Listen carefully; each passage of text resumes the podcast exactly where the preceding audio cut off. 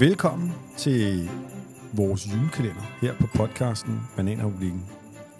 Vi har valgt at give vores trofaste lyttere en julegave i form af 24 afsnit, øh, som simpelthen kommer til at handle om det nogensinde bliver jul, eller om det bare bliver Bananrepublik her i Danmark.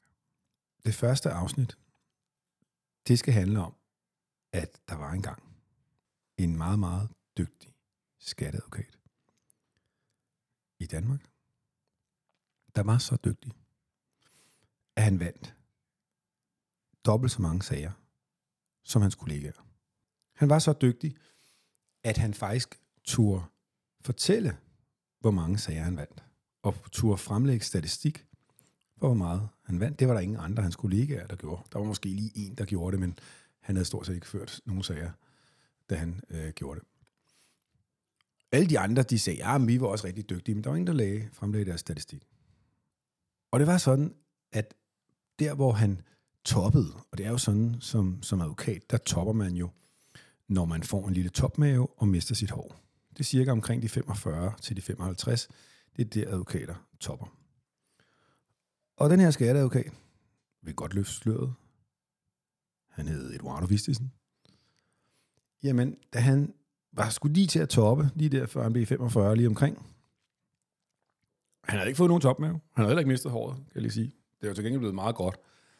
Men lige der før han skulle toppe, der, var det, der vandt han en, over en tredjedel af alle de skattesager, der blev vundet ved domstolene i, øh, i det, det, år, det, det år der. Han, han ligesom peakede, kan man sige. I hvert fald skulle have peaked på sin karriere. Og den her julefortælling, den her juleeventyr, vi skal tale om, den skal handle om, hvor dårligt det kommer til at gå.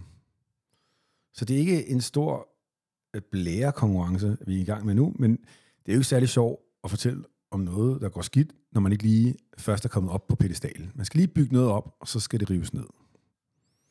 Det er noget, vi er rigtig gode til i Danmark.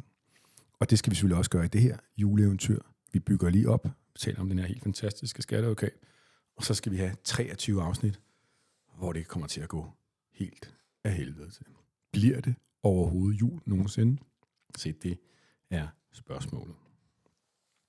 Men vi skal lige blive lidt ved den her meget, meget dygtige skatteadvokat, som jo altså er dobbelt så dygtig som de andre.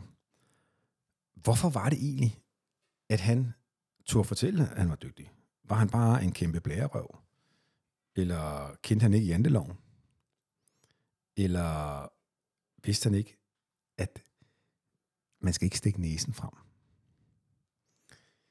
Se, det skal vi måske finde lidt ud af i det her juleeventyr, de næste 24 afsnit. Og vi skal også finde ud af, hvorfor det gik så galt, som det gik.